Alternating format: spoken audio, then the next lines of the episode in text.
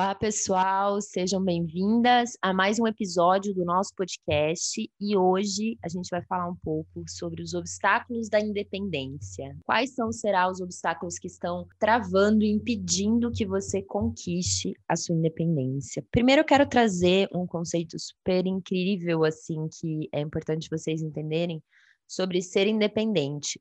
A independência que eu, Daniele Bianchi, trabalho com as mulheres não é uma independência total de qualquer ser humano. É a independência dos pais, é você ser independente dos seus pais.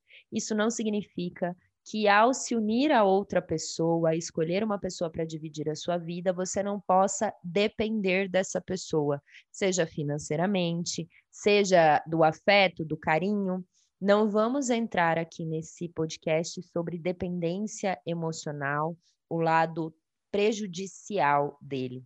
Por quê? Nós somos seres humanos, nós nos relacionamos, nós temos os nossos vazios, todos nós temos os vazios causados por questões XYZ, porque cada um tem uma história, cada um passou por uma situação na infância, mas o fato é que todos nós carregamos, de certa forma, alguma situação traumática, desafiadora que enfrentamos na nossa infância e que até hoje faz com que, em alguns momentos mesmo, com terapia, com autoconhecimento, a gente se sinta sozinha, a gente se sinta para baixo, a gente se sinta necessitando de alguém, de um carinho, de um afeto. Isso faz parte, somos humanos, ok?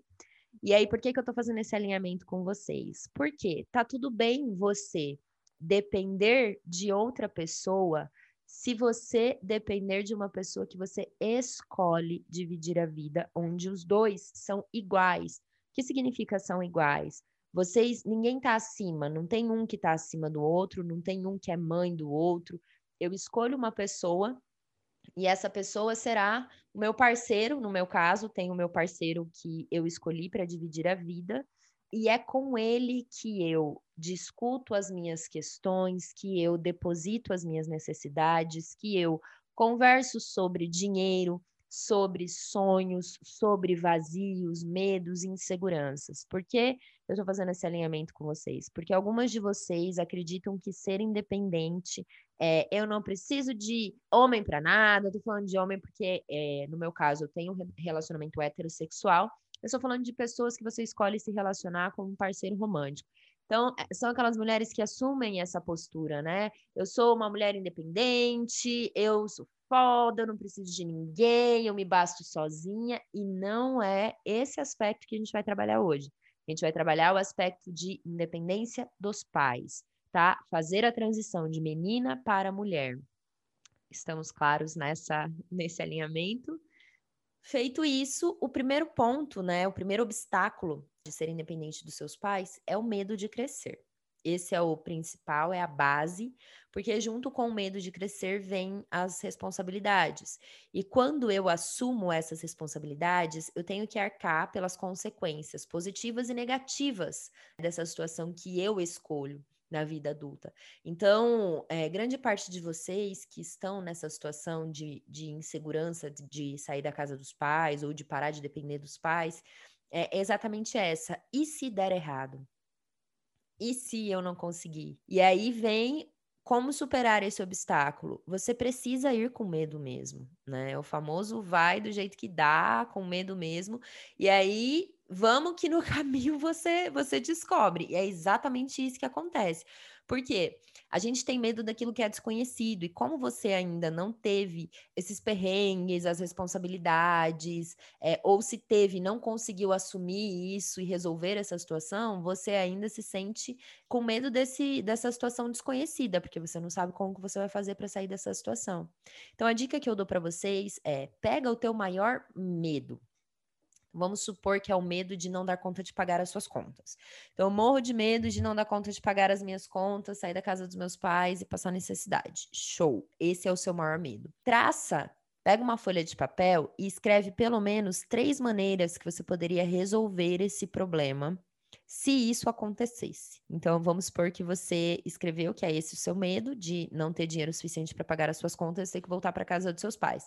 E aí você escreve assim: se isso acontecesse, como eu resolveria? Bom, primeiro, eu iria vender, de repente, sei lá, bolo, brigadeiro, alguma coisa para fazer mais dinheiro. Eu ia estudar mais sobre marketing para divulgar melhor os meus serviços, o meu produto ou o que eu faço na internet ou eu ia procurar um emprego extra, né? Fazer um freela de alguma coisa, é, ser assistente, fazer alguma coisa, né? Diferente é, disso que eu já faço. Show! Agora você tem três soluções para esse, para essa pior coisa que pode acontecer. Isso traz mais segurança para esse caminho desconhecido.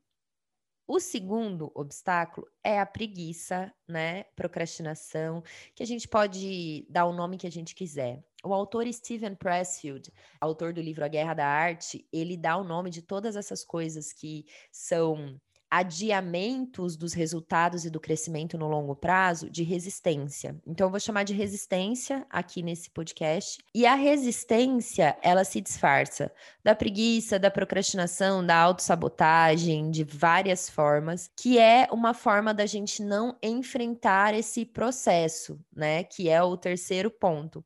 Então, quais são as, as formas de vencer a resistência? É você fazer todos os dias. Não importa se você tem vontade ou se você não tem vontade. Faça aquilo que precisa ser feito todos os dias e você vai perceber que aos poucos você vai domando a resistência todas nós estamos sujeitas a viver com a resistência. É, eu também tenho é, essa resistência que atua em mim, hoje muito menos, e hoje eu consigo controlar muito mais por ter o conhecimento dela, mas todos os dias ela acorda junto com o nosso despertador e cabe a nós, né, escolher como é que a gente vai lidar com isso.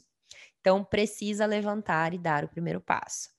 O terceiro obstáculo é não querer atravessar o processo, então esse processo existe, tem um passo a passo, que é crescer e se tornar adulta. Nem sempre esse passo a passo, esse processo vai ser igual para todas, para algumas vai ser mais doloroso, para outras vai ser um processo um pouco mais leve, depende do seu nível de consciência, mas de fato enquanto você não aceitar que o processo existe e que tem um tempo para plantar, para regar, para colher todas as coisas, vai ser muito difícil sair de onde você está.